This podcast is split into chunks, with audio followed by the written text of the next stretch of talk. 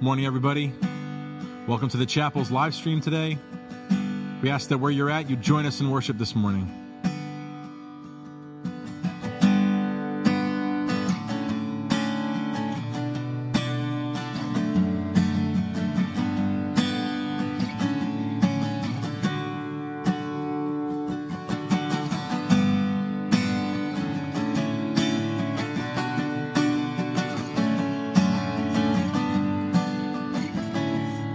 God of creation.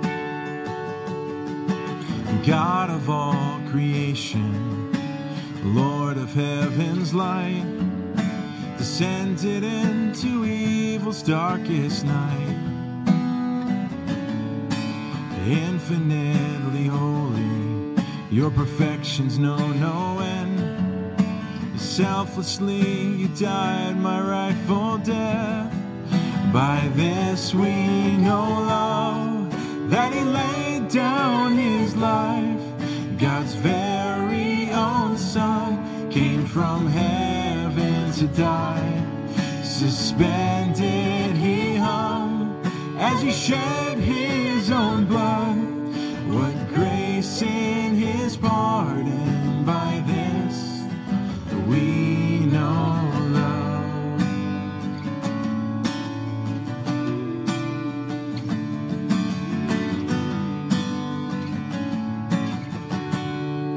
Forsaken. Forsaken man of sorrows, hated by all men. You willingly surrendered for my sin. Scornfully derided, yet in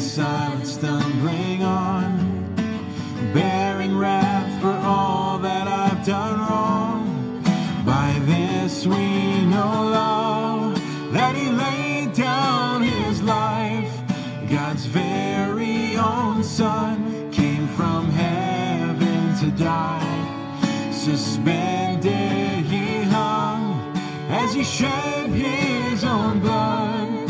What grace in his pardon, by this we know love.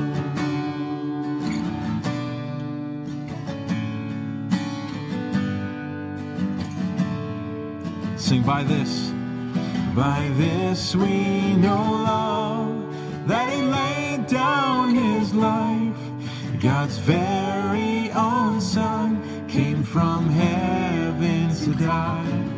Suspended he hung as he shed his own blood. What grace in his pardon, by this, by this we know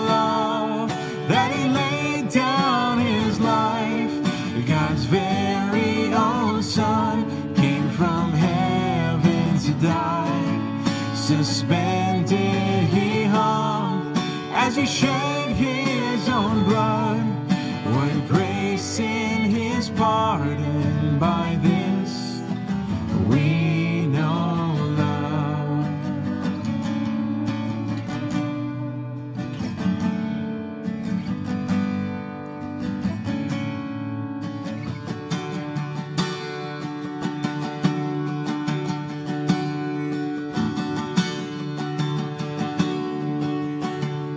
sing Man of Sorrows.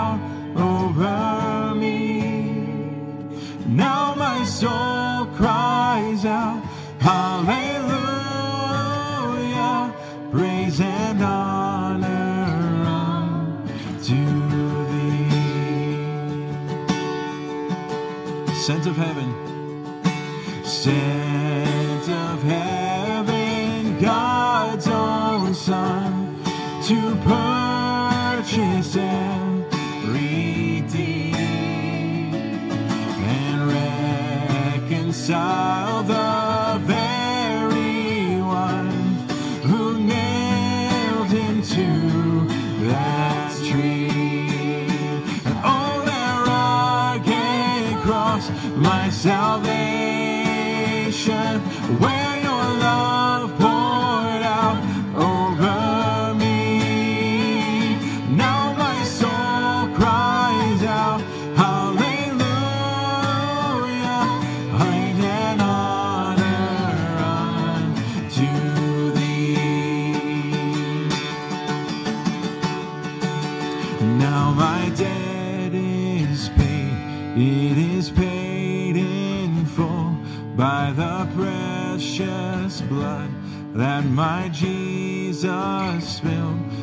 Now the curse of sin has no hold on me, whom the Son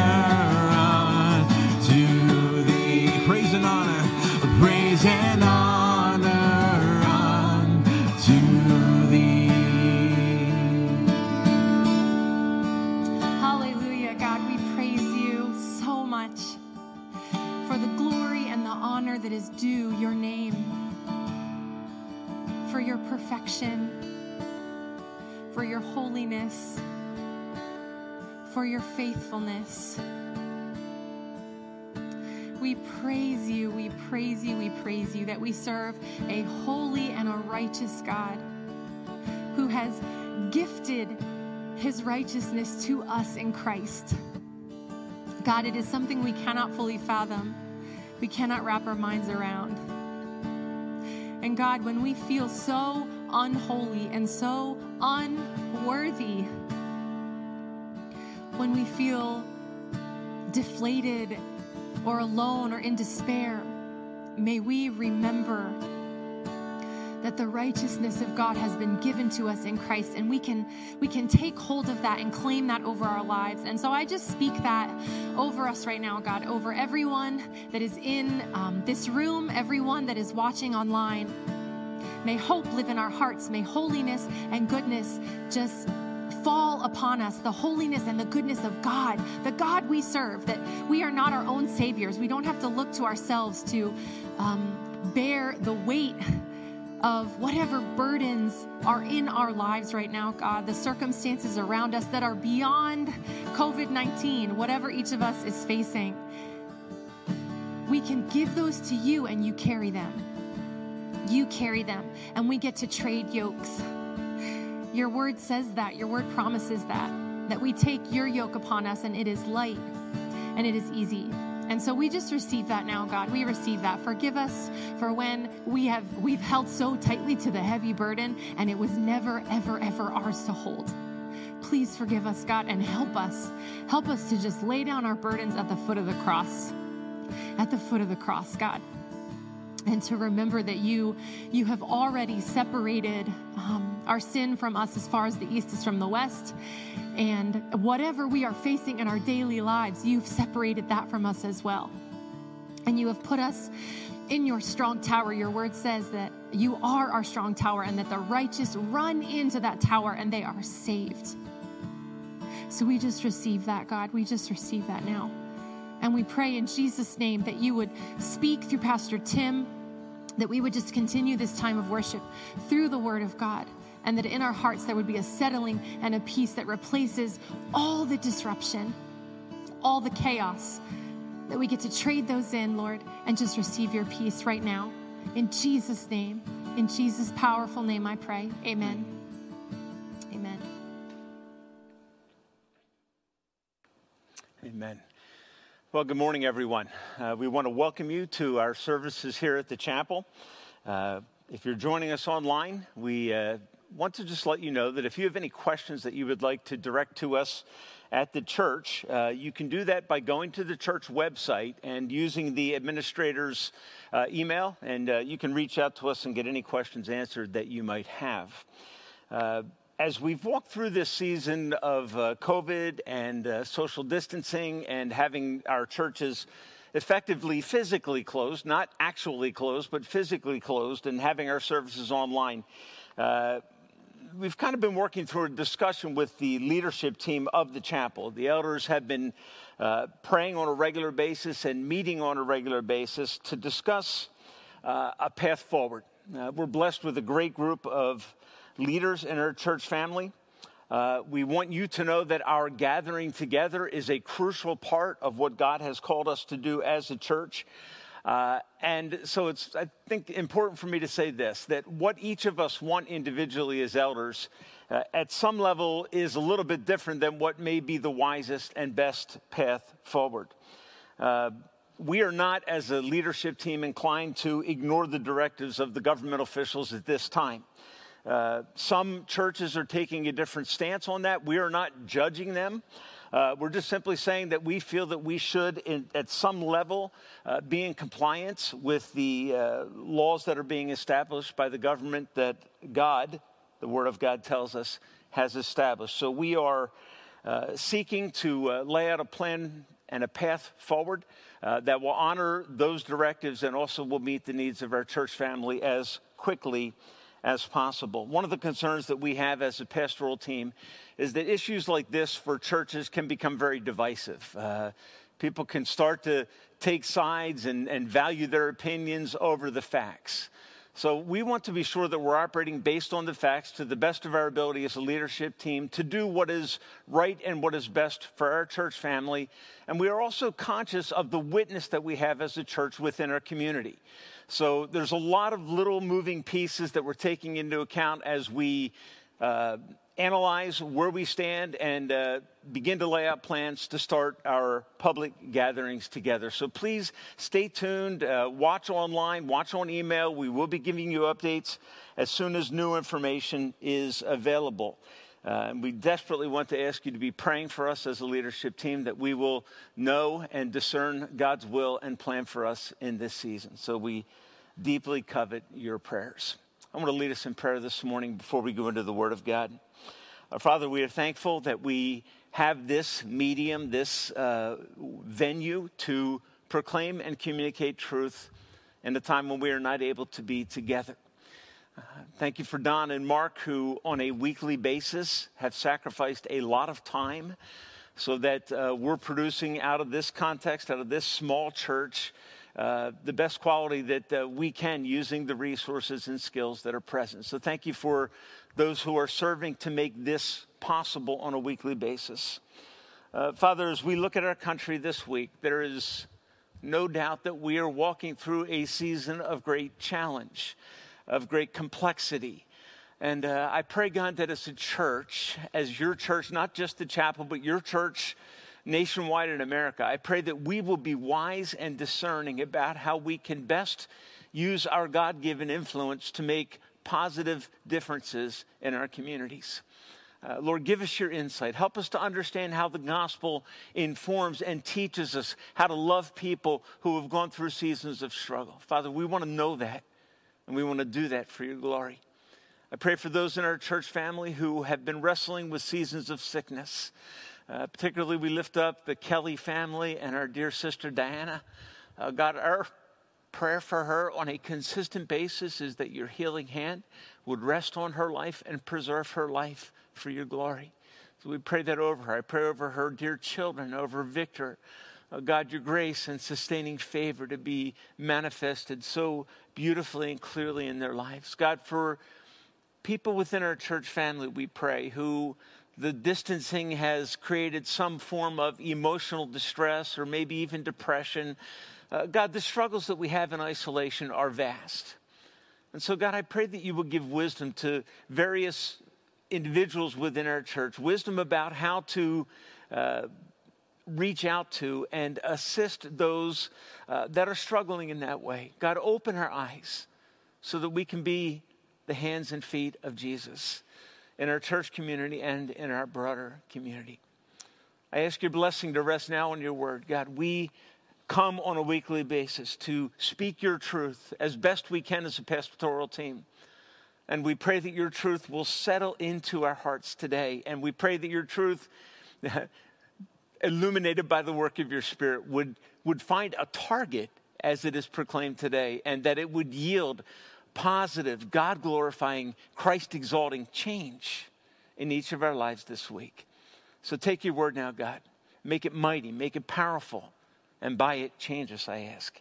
In Jesus' name, amen. I want you to turn in your Bibles this morning to the book of Philippians, chapter 2. And I'm going to ask you to begin reading with me in verse 3. Now, we've been uh, studying through a passage of scripture that deals with a much broader context. It begins in verse 27 of chapter 1, where it says that we have been called by God to live worthy of the gospel. Now, this text, if you, if you kind of spread out and understand this text in broader setting, it's Paul writing a letter from prison saying that the chains that God has allowed him to endure have actually become a vehicle for driving unity and proclamation in the church. And in this context, Paul is going to be, begin to focus on the attitude that helps us to stand effectively together. Okay, there are many circumstances that often drive division. Thoughts about COVID, thoughts about the riots, they can tend to drive wedges between people. Paul, in this context, is going to, uh, he, he's going to speak about an attitude that if we own it, embrace it, we will find that it, by the grace of God, begins to transform our relationships with one another. So let's begin reading in chapter 2 and verse 3. Paul's directive. Do nothing out of selfish ambition or vain conceit. Rather, in humility, value others above yourselves, not looking to your own interest, but each of you to the well being or interest of others. In your relationships with one another, have the same mindset as Christ Jesus, who, being in very nature God, did not consider equality with God something to be used for his own advantage.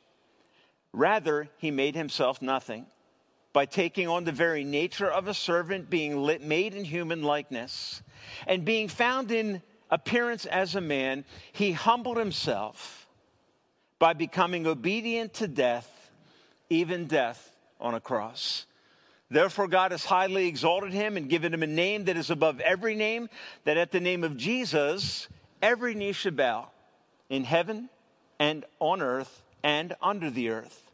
And every tongue should acknowledge that Jesus Christ is Lord for the glory of God the Father. You know, we live in an interesting era. Uh, the rise of the internet, the rise of social media has driven something called uh, influencers. Influencers are people who, by virtue of this immediate contact with others, they're able to shape the decisions and values of other people. Okay? And a lot of times uh, uh, they can monetize their efforts, they can gain enough influence over the lives of others that people will pay them to speak about their product or about their perspective.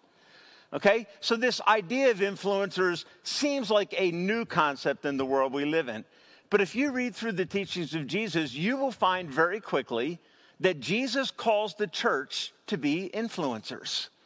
Matthew chapter 5, Jesus says to his disciples, You are the salt of the earth, and you are the light of the world. Both of those metaphors speak about the influence that Jesus anticipates his church would have in the coming age following the work of the cross.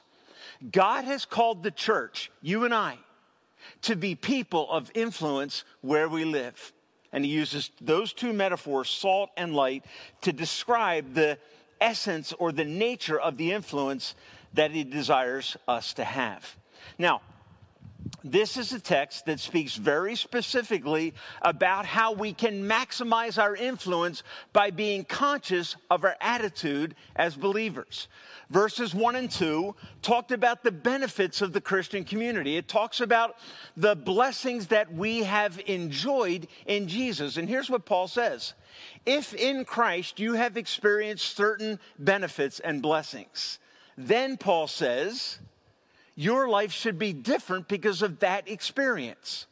Okay, so the appeal is not so much to deep theology as it is to practical theology, to the experiential side of Christian life, where there is an abiding joy and consolation in Christ that deeply influences my life and changes how I relate to others, born out of gratitude for what Christ has done for me. So it is a call to believers who are enjoying the benefits of relating to Christ, and it calls us to take those benefits and pass them on to the world around us. That is the essence of our influencing our world. We enjoy benefits from being united in Christ. We enjoy the fellowship with the Spirit of God.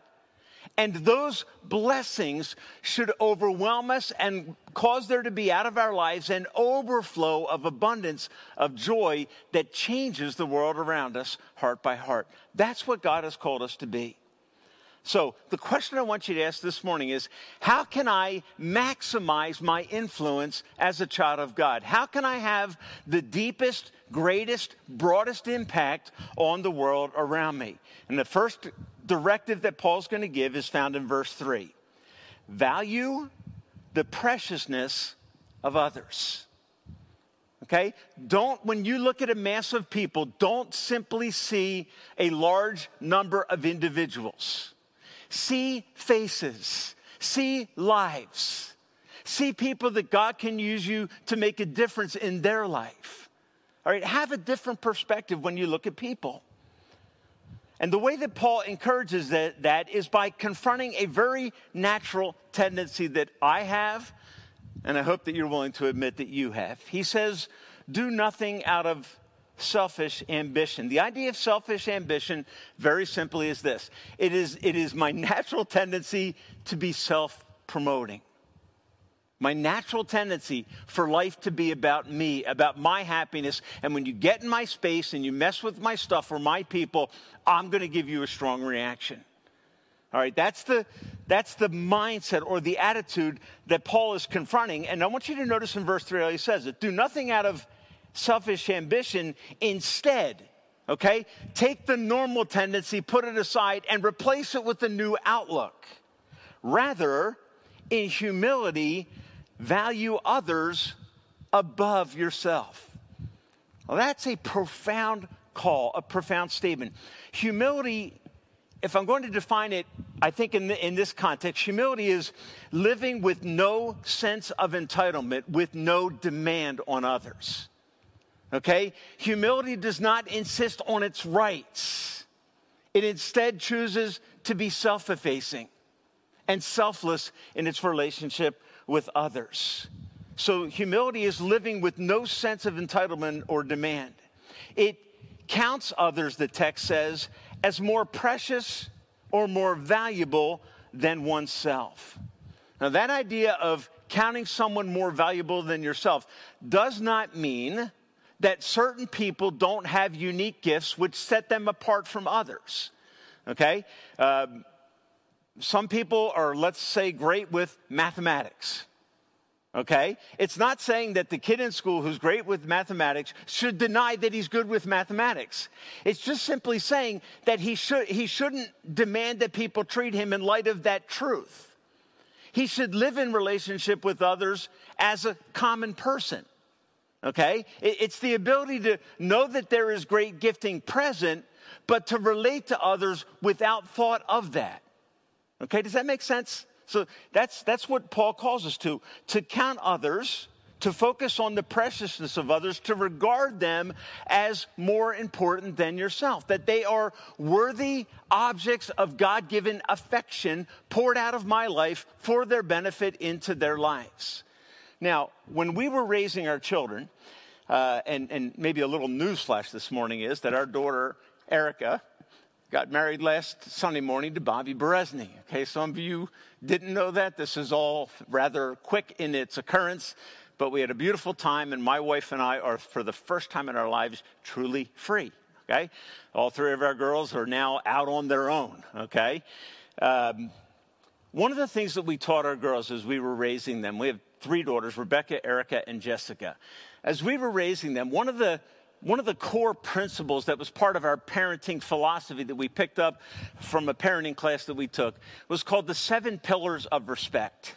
Okay, the premise of the seven pillars was this if you establish practical ways that people can demonstrate the preciousness of those around them, it will deeply impact their character. Okay?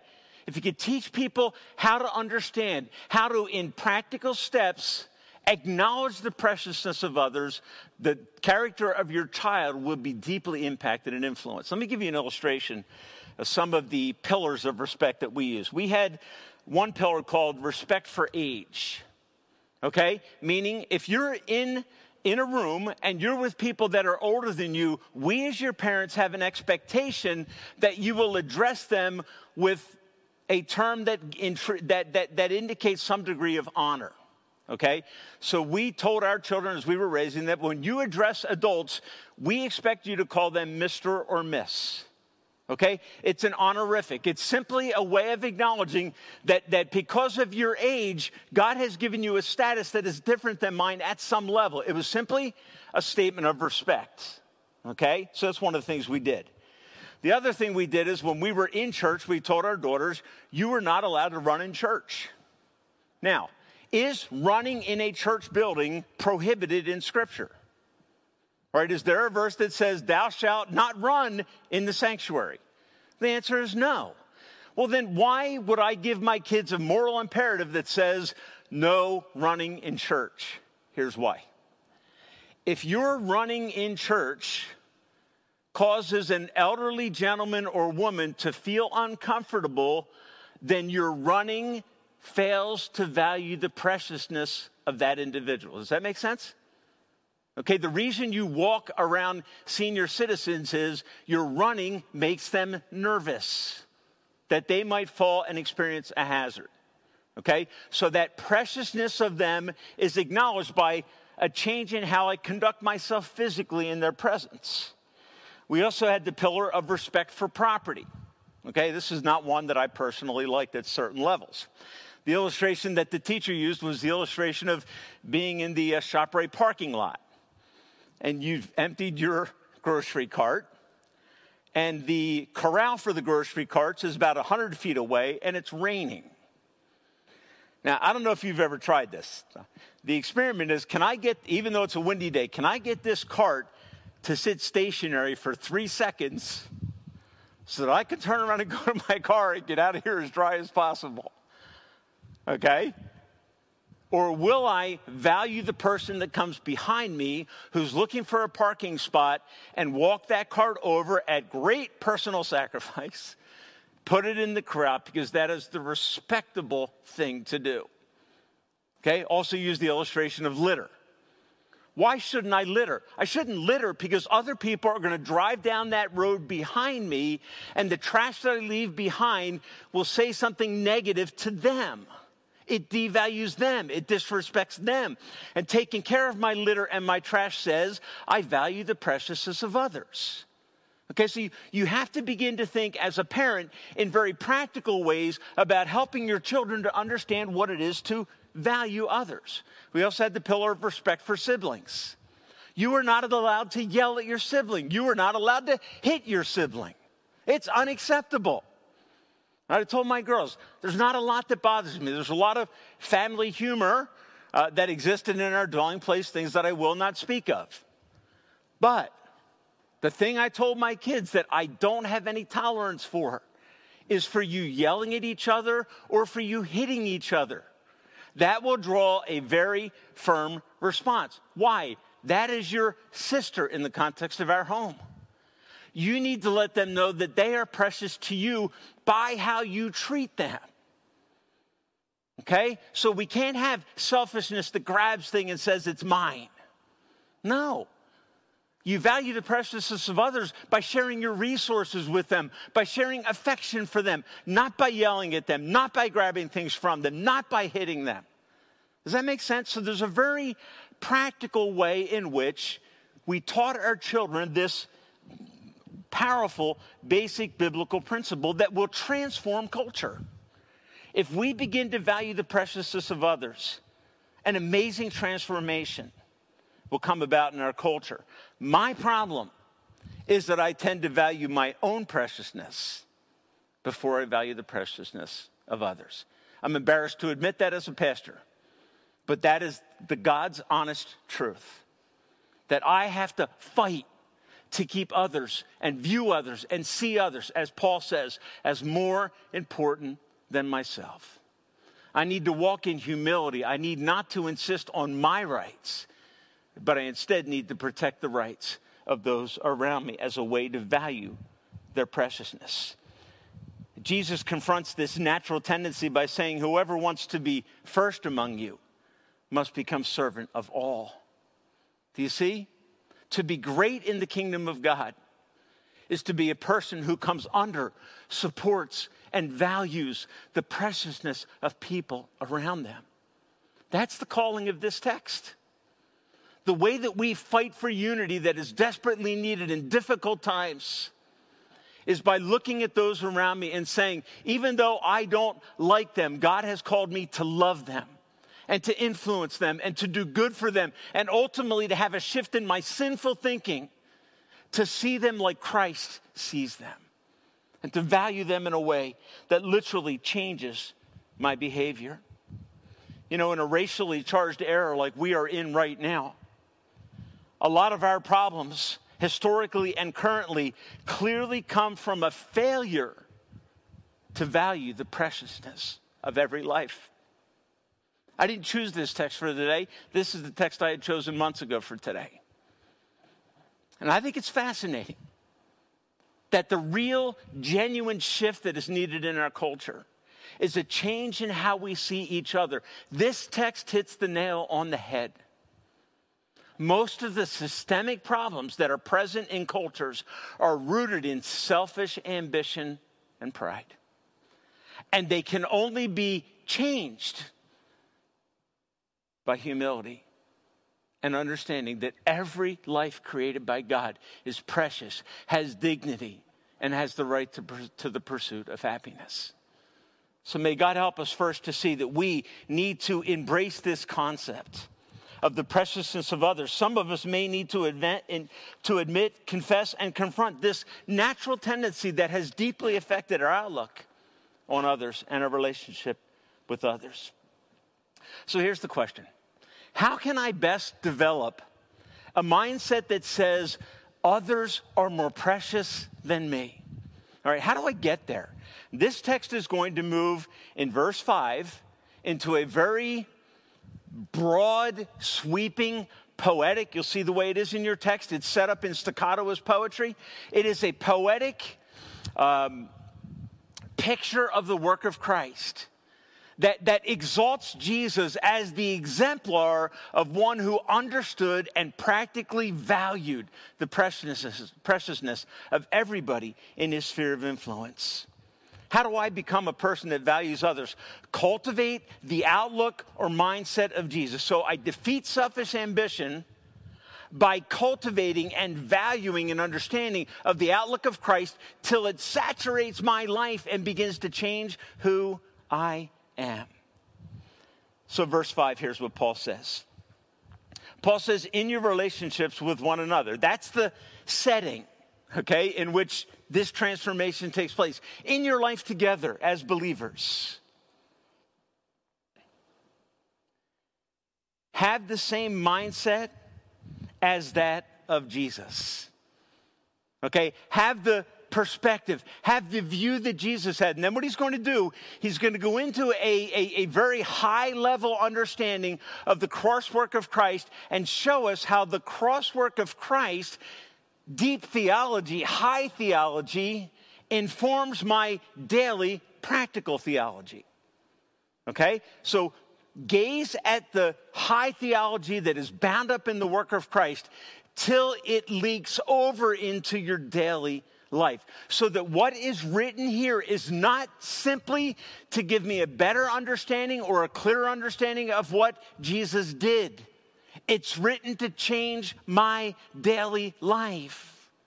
It is not so that I can simply admire Jesus from a distance.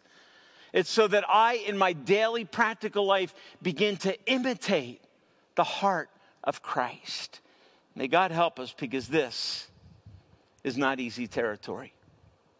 So, what the text is going to focus on is two things. It's going to look at what Jesus refused to do, and then it's going to look at what Jesus did. Okay? So, let's first look at what Jesus refused to do. Here's what it says, verse 6.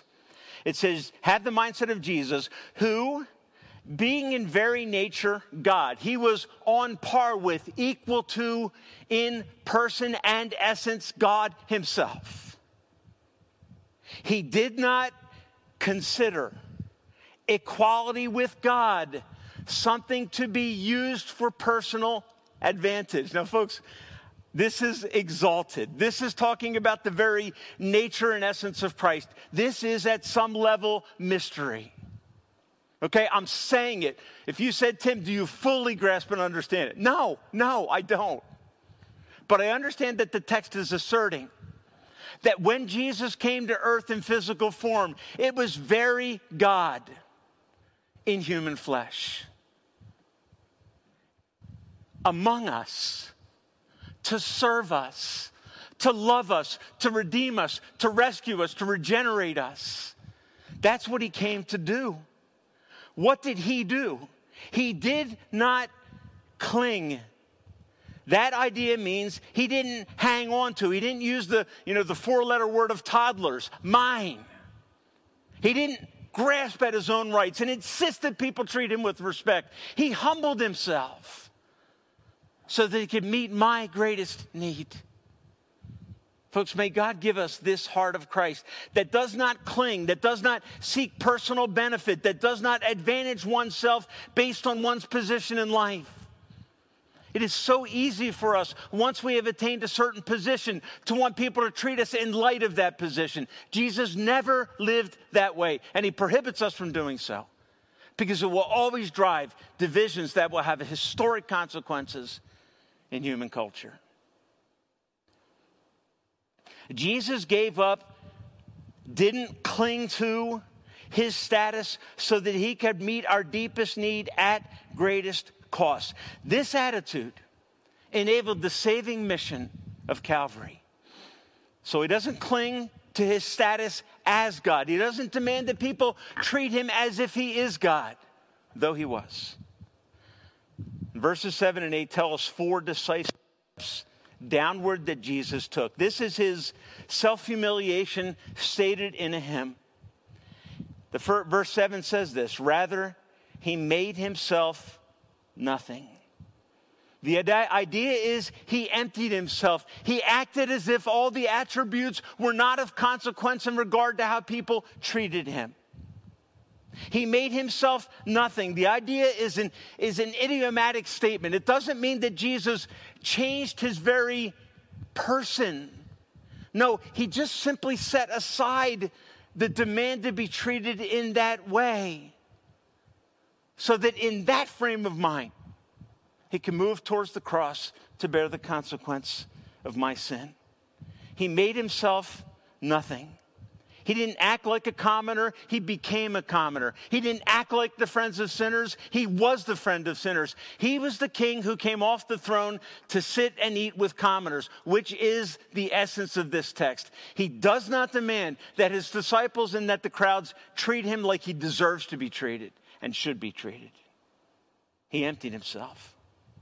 Secondly, the text says he took upon himself the form of a servant.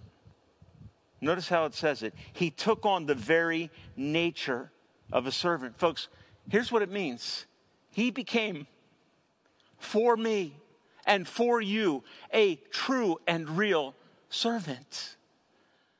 The place that this is most clearly seen in John chapter 13, or is in John chapter 13, where Jesus takes off the robes ties a towel around his waist, and dawns, takes on the very form of a servant that was so clear and so real to his disciples that they had a visceral reaction to the scene that God would wash my feet. Peter's response No way!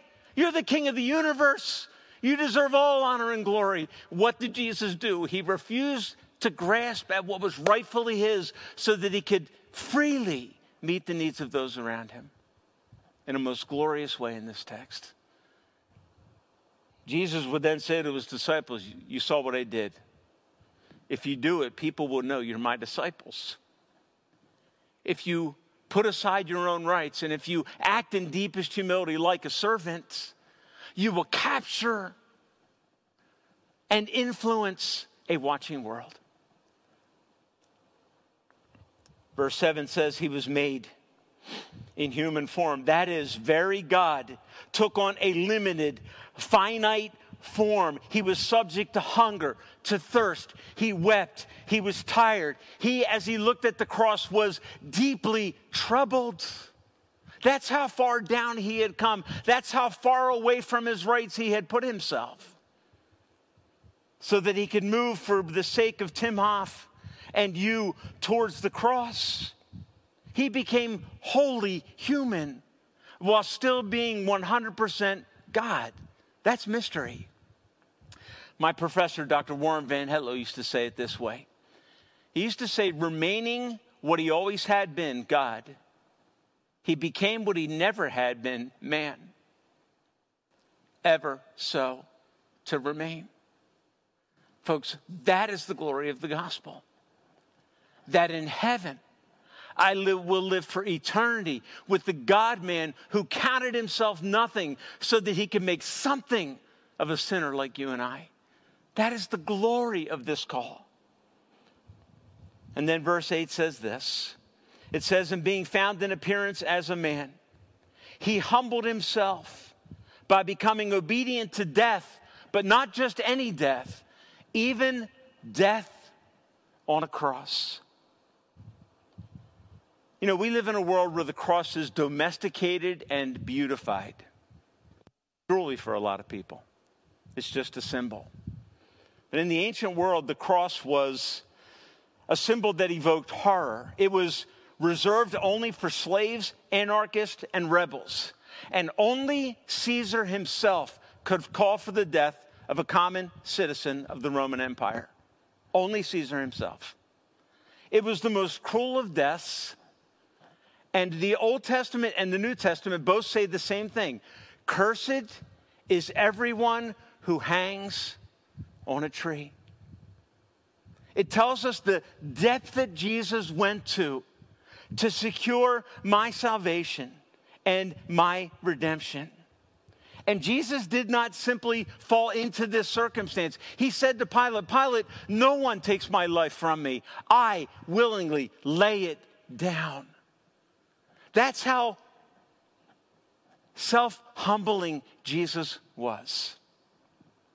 that he took this step of as the Son of Man, Mark 10, 40, 10 45 says, the Son of Man came not to be served, but to serve by giving his life, a freedom price for many. How? By the cross. He stood in my place, took the brunt of God's judgment that I justly deserved, so that I could be, by his grace, set free. 1 Peter 2 24 says it this way He himself bore our sins in his body on the tree, so that we might die to sin and live for righteousness. For by his wounds, by his self humbling, I am free. One writer speaking of this work of Christ said this He said, He came to pay a debt that he did not owe because we owed a debt that we could not pay. And folks, it is not until you see your true nature, your true selfish ambition, your true need for the help of God that you can experience the full and glorious work that Jesus Christ accomplished for you. It's why the songwriter, I believe, put it this way. He said, When I survey the wondrous cross on which the Prince of Glory died, my richest gain, my highest achievement, I count as loss. And at the foot of the cross, I pour contempt on all my pride. Folks, here's what we need we need to come to a place where we have contempt for the pride that is so alive and well inside of us. That we would come to a place where we begin to despise that sinful tendency, that we begin to hate that sinful tendency, and then take the directive of Christ. The directive of Christ is deny yourself, take up the cross, and follow me. Come to a point in your life where you make a definitive decision to say goodbye to selfish ambition and to begin the whole and true life of Christ.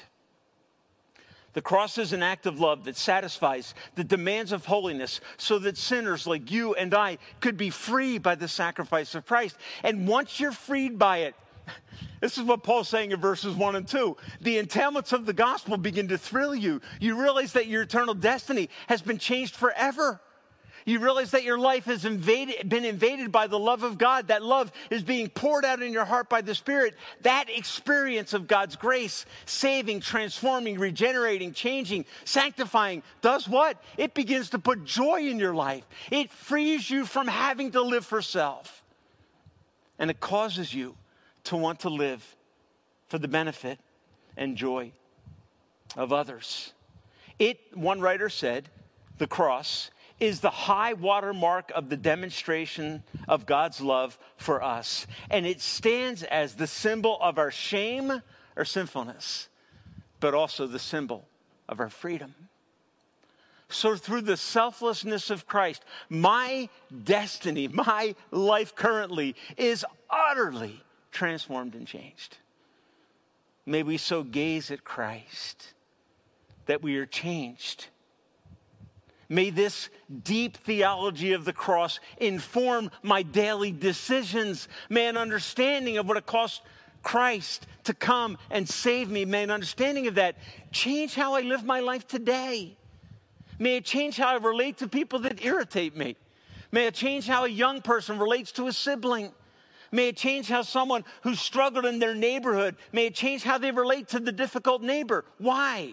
Because God did not give me what I deserve. How dare I, a forgiven sinner, hold everybody else to the highest standard and demand my own rights? May God help us. This text is interesting to me because it argues from the greater to the lesser. Okay? Now, follow what I'm saying. The greater is Jesus. He had everything to give up. He came from heaven to earth. I struggle getting off the kitchen chair.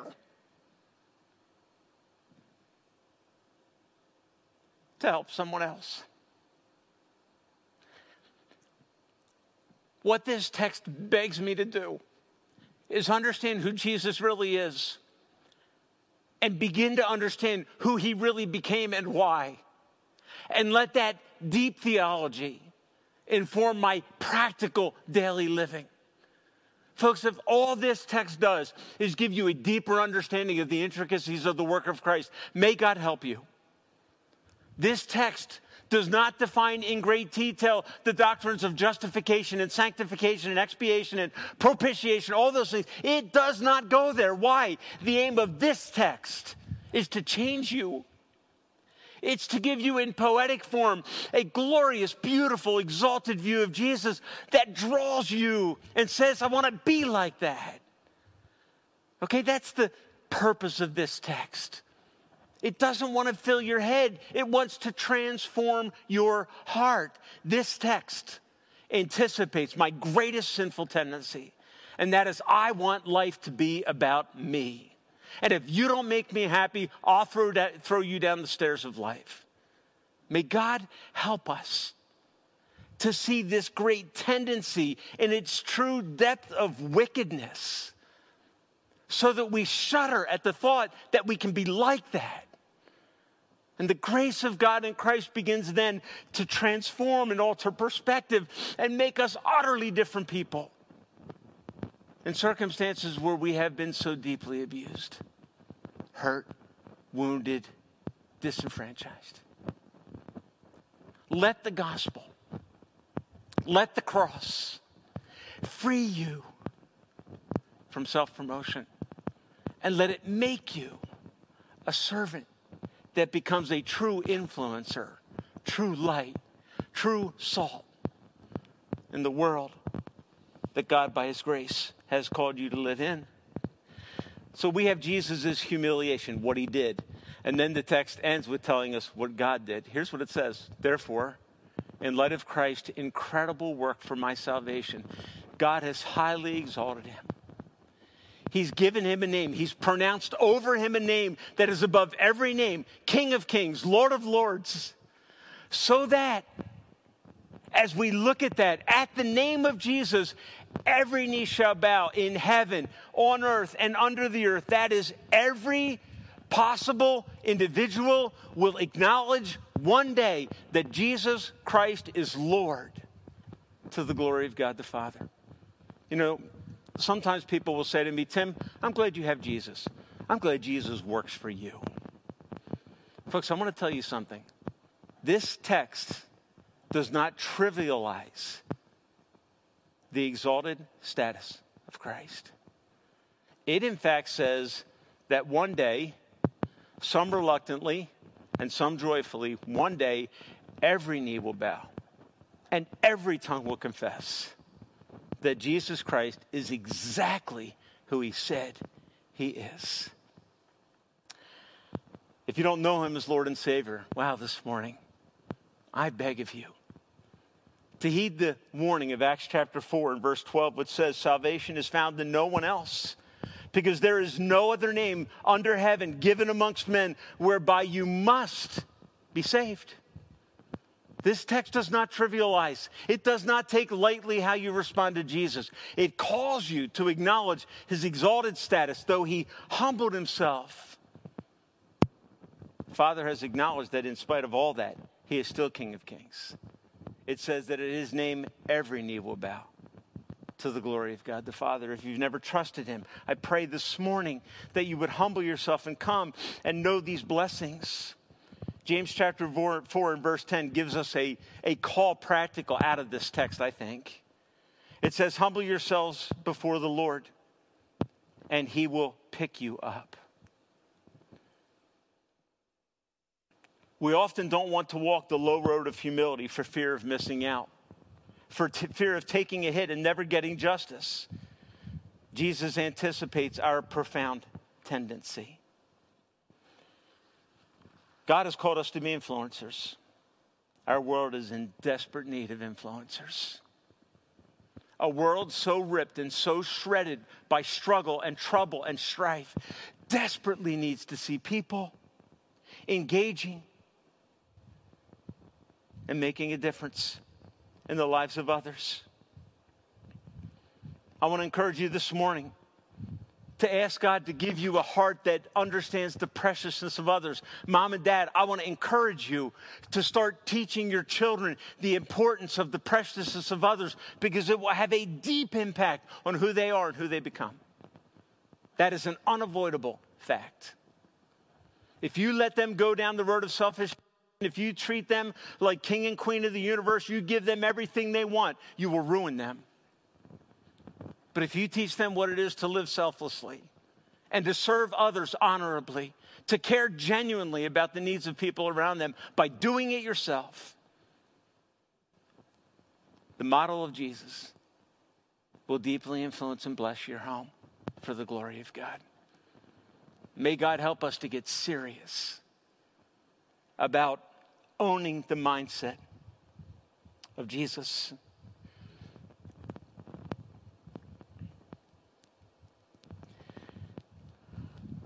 In times like the present, we must recapture the value of putting skin on Jesus as visible witness that leads to verbal discussion of the glorious truth about the gospel.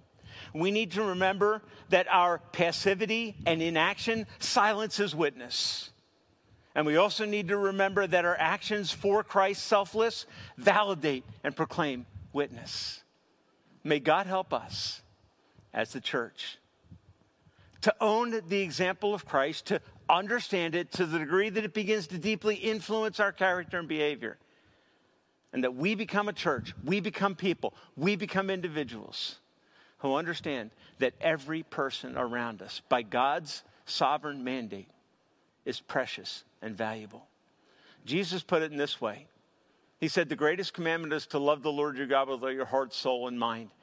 But He said the second is like it Love your neighbor as you love yourself. Give people the dignity and honor. Husband, give to your wife the honor and dignity that she deserves. Wife, give to your husband the honor and respect and dignity that he deserves. Mom and dad, treat your children with respect. Expect something better of them. Expect them to be people who understand the preciousness of every person around them.